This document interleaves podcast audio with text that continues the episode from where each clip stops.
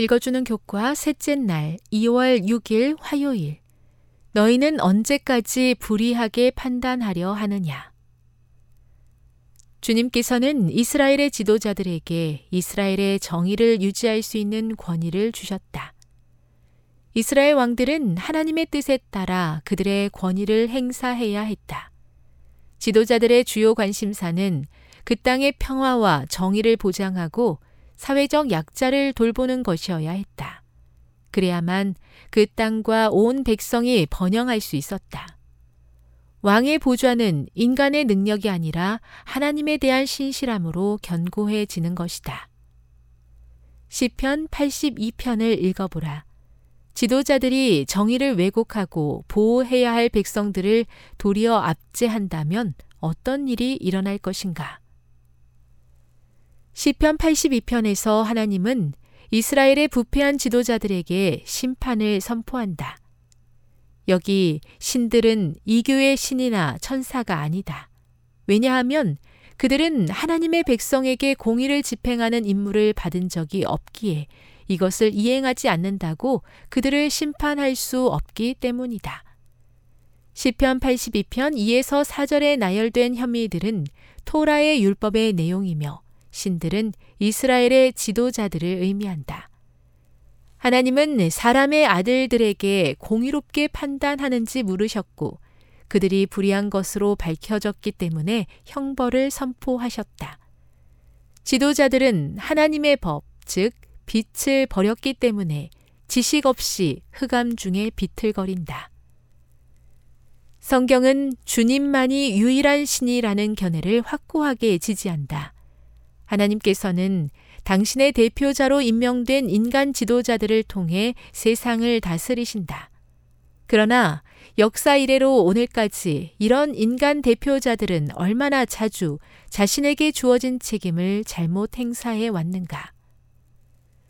시편 82편은 자신을 다른 사람보다 존귀한 신들이라고 여겼던 많은 지도자들의 잘못을 비난하며 공개한다. 하나님은 이스라엘 지도자를 지존자의 아들들로 부르시며 그분을 대표할 수 있는 특권을 주셨지만 이제는 그 악한 지도자들을 버리신다. 하나님께서는 그들도 모든 사람과 동일한 도덕법의 적용을 받는 유한한 존재임을 상기시키신다. 하나님의 법 위에 있는 사람은 아무도 없다. 하나님은 온 세상을 심판하실 것이며 당신의 백성에게도 동일한 책임을 물으실 것이다. 지도자와 백성 모두 거룩한 재판관의 모본이신 예수님을 본받으며 궁극적인 희망을 하나님께 두어야 한다. 교훈입니다. 땅을 다스리는 지도자도 주님의 다스림 아래 있다. 권세는 인간의 힘이 아닌 하나님께 신실함으로 견고해지며 그들은 거룩한 재판관인 주님을 본받아야 한다. 묵상. 당신은 어떤 사람들에게 어떤 종류의 권위를 가지고 있습니까? 적용. 당신은 주어진 권위를 얼마나 정당하고 공평하게 행사하고 있습니까? 권위를 행사하는데 어떤 주의가 필요하겠습니까?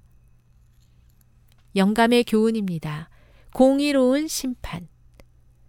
그 같은 인정은 그들을 구원하기에는 너무 늦게 될 것이다.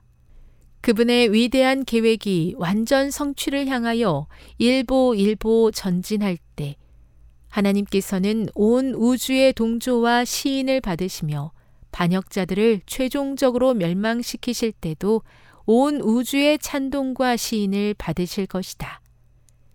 이 세상 임금이 심판을 받고 그와 연합한 자들이 모두 그와 운명을 같이 할 때 온 우주는 그 선고에 대한 증인으로서 만국의 왕이시여 주의 길이 의롭고 참되시도다라고 선언할 것이다. 부조와 선지자 79 참된 권세를 보여주시고 사랑으로 다스리시는 것을 감사합니다. 주님, 저는 사랑이 아닌 다른 것으로 다스리려고 할 때가 많습니다. 자신을 다시 돌아보며 회개하오니 제가 주님의 사랑의 다스리심을 본받도록 도와주시기를 간절히 기도합니다.